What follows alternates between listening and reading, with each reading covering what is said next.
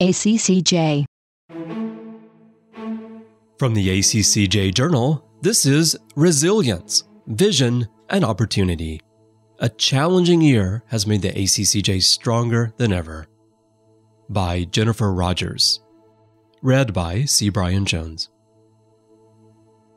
As I prepare to pass the baton to Om Prakash as the next president of the American Chamber of Commerce in Japan, or ACCJ, I am grateful for what we have all accomplished together this year.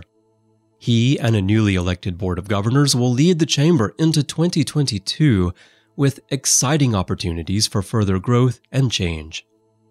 I am proud that the ACCJ has shown resilience and maintained its status as the preeminent business organization in Japan supporting the foreign business community. It has been an honor and privilege to serve as president and I look forward to continuing to support the ACCJ in other ways. Constant change. The uncertainty that began in 2020 has continued in 2021, and as the pandemic has evolved in unpredictable ways, so has the way in which we work and interact. The political landscape has also shifted with leadership transitions in the United States and Japan. Change in 2021 has been constant, and the ACCJ has adapted well by becoming a more agile and tech savvy organization. As virtual events have become the norm, the ACCJ has embraced this new reality and used it as an opportunity to provide greater accessibility for all members and to increase our digital presence in the broader community.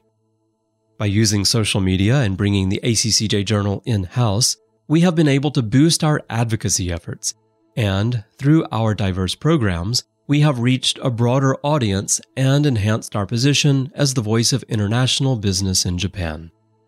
This year, we also made changes to the ACCJ Constitution that modernize our governance and demonstrate that we are a dynamic and adaptive organization which continues to be a leader in corporate governance best practices. Transformations Chamber advocacy on digital transformation could not have been timelier. Our Japan Digital Agenda 2030 report was released just as the importance of technological infrastructure, support, and know how became central to surviving and thriving as COVID 19 put traditional practices to the test. And as our members have adapted to the pandemic, we have seen Japan's overall corporate environment shift as well. Working remotely has been normalized, providing greater workplace flexibility, something the ACCJ has long been advocating. The ACCJ is providing flexibility in events as well. We have hosted a few hybrid events which combine the benefits of online and offline gatherings and are gearing up to offer these more frequently in 2022. Our commitment to providing virtual access to all in person events remains key to giving members the opportunity to participate in the way that best suits their needs. It also allows members from all chapters and overseas equal access to our programs. Stronger Voice On the advocacy front, we've never been more active nor influential in promoting a positive business environment in Japan. The ACCJ has been one of the most vocal groups regarding border entry issues and a science based approach to policy. Together with the European Business Council, we conducted a survey to quantify the impact of border restrictions on our members and businesses in Japan, and we have been a consistent voice in media advocating for changes to these policies. We have also worked to make our advocacy initiatives more impactful, effective, and efficient by aligning our priorities with four coordination groups US Japan Partnership, Health and Retirement, Sustainable Society, and Digital Society. The latter two were new in 2021 and represent very active areas of focus.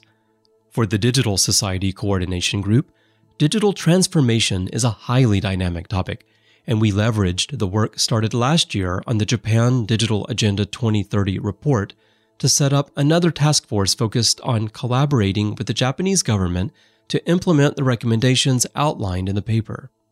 The Sustainability Coordination Group was created, and we realigned the leadership of our Sustainability Committee in response to the pandemic, which increased the urgency surrounding this topic and accelerated the need for the ACCJ to show its strong commitment to being at the forefront on all aspects of sustainability issues.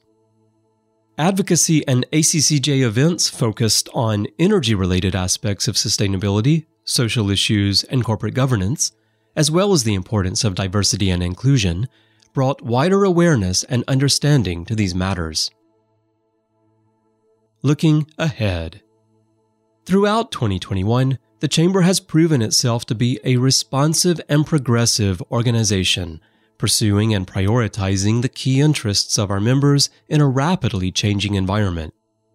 We met with key U.S. and Japanese government officials in a successful hybrid style diet door knock and select in person meetings with officials such as United States Trade Representative Ambassador Katherine Tai and U.S. Secretary of Commerce Gina Raimondo.